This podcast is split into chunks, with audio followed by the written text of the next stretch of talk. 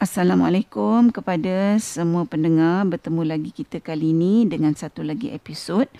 Ah, dan tajuk episod kita kali ini ialah Tiada Risau, Tiada Duka. Uh, episod kali ini adalah merupakan tadabur bagi ayat 13 surah Al-Ahqaf iaitu firman Allah yang bermaksud Sesungguhnya orang-orang yang mengatakan Tuhan kami ialah Allah kemudian mereka tetap istiqamah, maka tidak ada kekhawatiran terhadap mereka dan mereka tiada pula berduka cita. Uh, sebelum kita nak tadaburkan ayat ni, uh, mari kita terlebih dahulu sama-sama lihat apakah uh, tafsiran Ibnu Kathir bagi ayat 13 surah Al-Ahqaf ni. Uh, menurut Ibnu Kathir, ayat ni uh, merujuk kepada mereka-mereka yang mengaku beriman kepada Allah dan orang-orang ini berpegang teguh kepada perintah dan larangan Allah di sepanjang hayat mereka di dunia ni. Uh, maka mereka ni tak perlu merasa khawatir atau susah hati ataupun berduka cita apabila mereka dijemput kematian uh, kerana Allah akan menjaga apa sahaja yang mereka tinggalkan di dunia ni iaitu harta dan keluarga mereka uh, dan bagi mereka di akhirat dijanjikan dengan syurga Allah. Bila saya renungkan uh, tafsir bagi ayat 13 surah Al-Ahqaf ni, uh, saya lihat konteksnya, uh, tafsirannya adalah lebih kepada uh, kehidupan di akhirat iaitu konteks balasan kebaikan bagi mereka yang beriman uh, dan istiqamah patuh kepada Allah uh, semasa hidup di dunia ni dan bila nanti telah pun mati di akhirat nanti di negeri akhirat akan diberikan uh, syurga.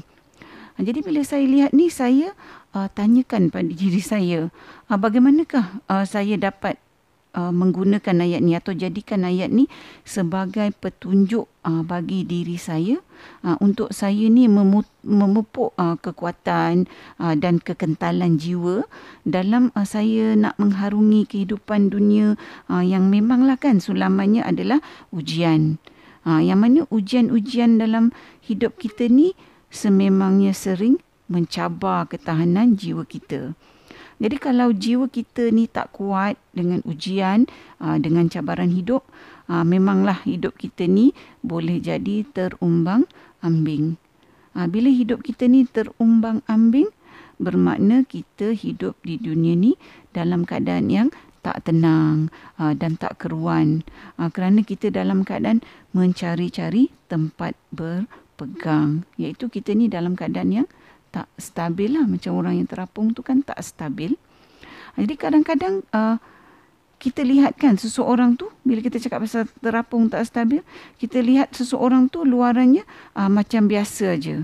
Uh, tapi sebenarnya di dalam diri seseorang tu sedang berlaku ribut taufan dan puting beliung.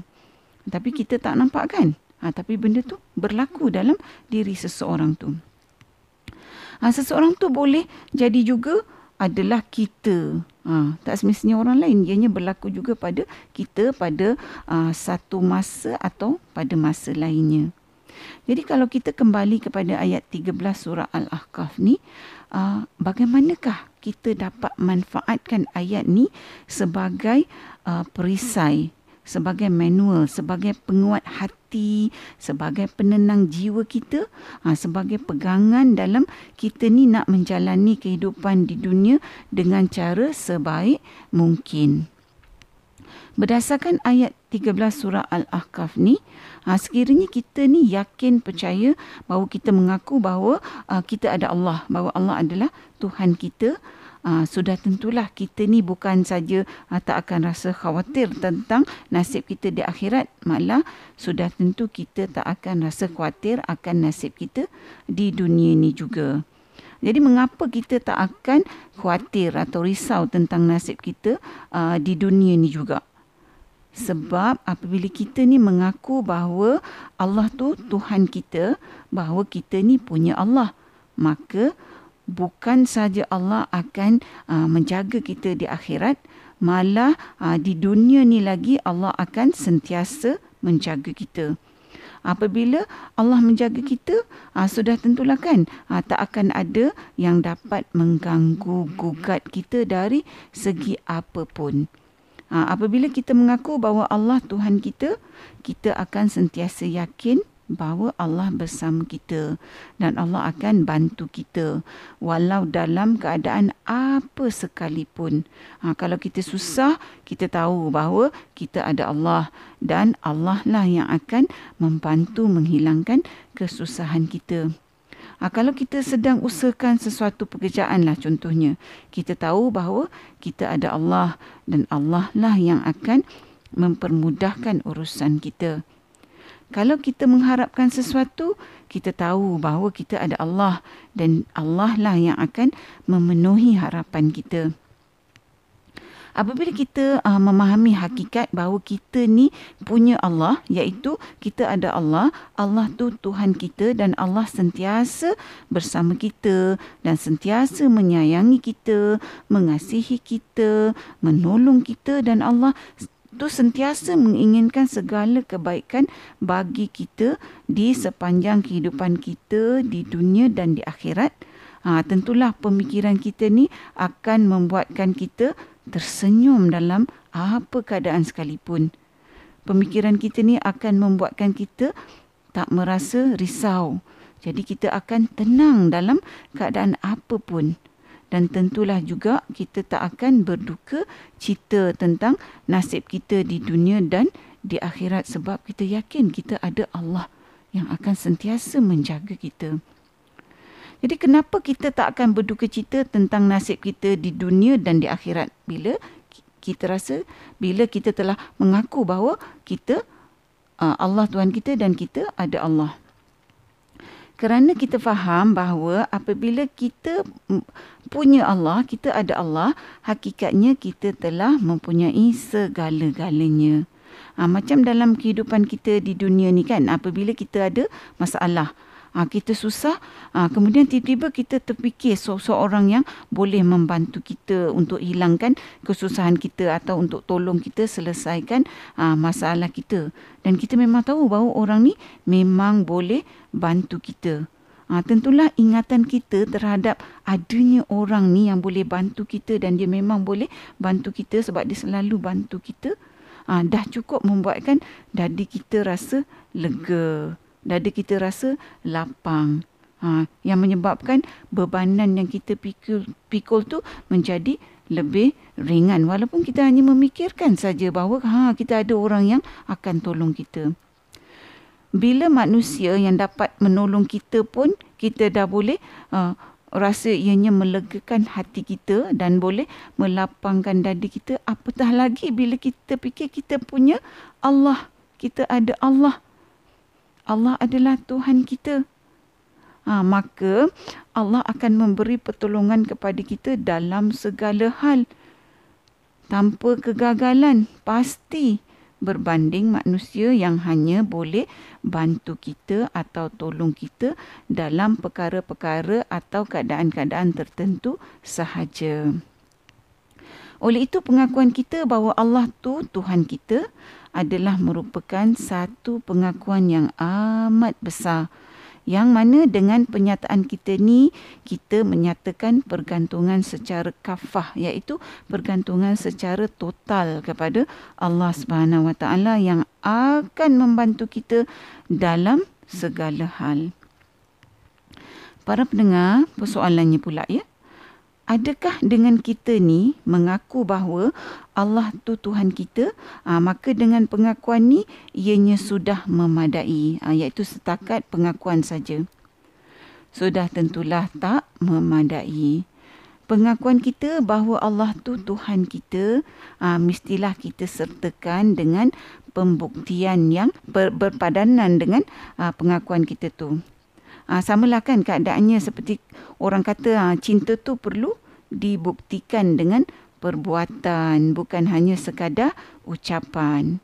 Ha, kerana itulah dalam ayat 13 surah Al-Ahqaf ni ha, pengakuan kita bahawa Tuhan kita adalah Allah perlu dibuktikan dengan perbuatan dan cara hidup kita yang konsisten dengan segala suruhan dan larangan di sepanjang hayat kita yang mana kita mestilah melakukan ini secara istiqamah. Jadi dalam ayat 13 surah Al-Ahqaf ni kita dapat lihat sebenarnya satu kerangka yang begitu cantik dan lengkap sebagai panduan bagi kehidupan kita iaitu kehidupan yang baik di dunia dan di, di akhirat. Iaitu bahawa kalau kita ni mengaku bahawa Tuhan kita adalah Allah, kita perlu membuktikan pengakuan kita ni secara istiqamah sepanjang hayat kita.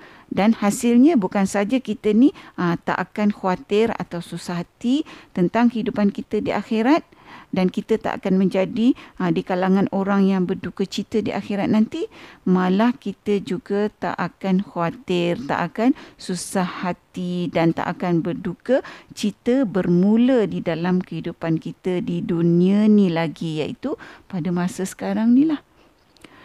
Para pendengar sesungguhnya Allah telah menyediakan untuk kita pelbagai kerangka di dalam Al-Quran, pelbagai model untuk kita gunakan sebagai kerangka, sebagai model kehidupan kita di dunia ni.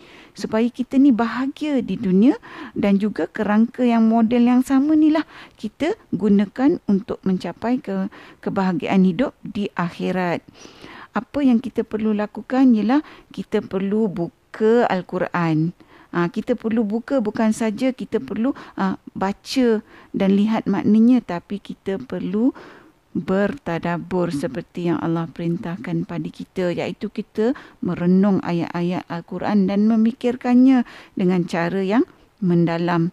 Ha, sehingga kita boleh menggunakan ayat-ayat Allah yang Allah turunkan berikan kepada kita ni sebagai panduan untuk kita hidup di dunia ni dengan cara yang betul iaitu selari dengan apa yang Allah tetapkan kerana dengan kehidupan yang begini sajalah kita boleh mencapai kehidupan yang baik yang kita idam-idamkan di negeri akhirat.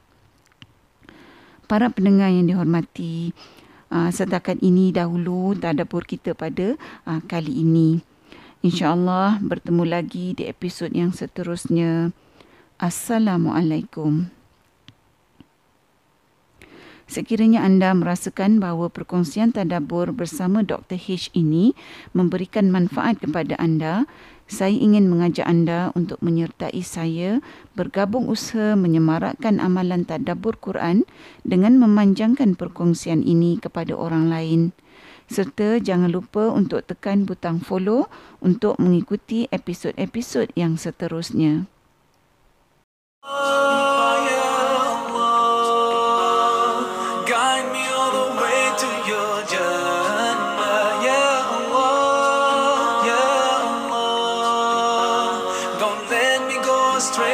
inside me, you by my side. I wish to be close, close to you throughout my life. Yeah, Allah, oh Allah, be with me all the way. Day by day passes, and I think that my time could be near. So I pray world.